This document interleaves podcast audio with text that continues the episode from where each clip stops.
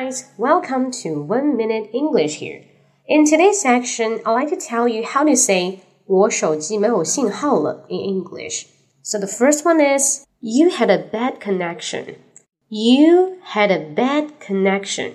Connection.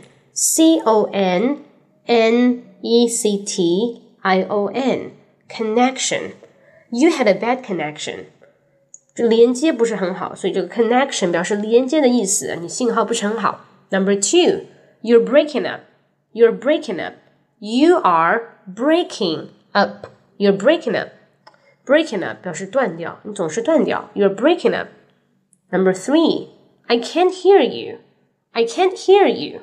听不到你说什么。I can't hear you. Number four, I'm losing you. I'm losing you. Losing. L O S I N G, losing, 失去. I'm losing you. Alright, got it?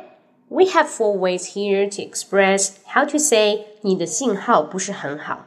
The first one is you have a bad connection. Number two, you're breaking up. Number three, I can't hear you. Number four, I'm losing you. Alright, 文本呢我会留在评论区啊，大家可以看到文本。So hope you like it. See you next time. 拜拜。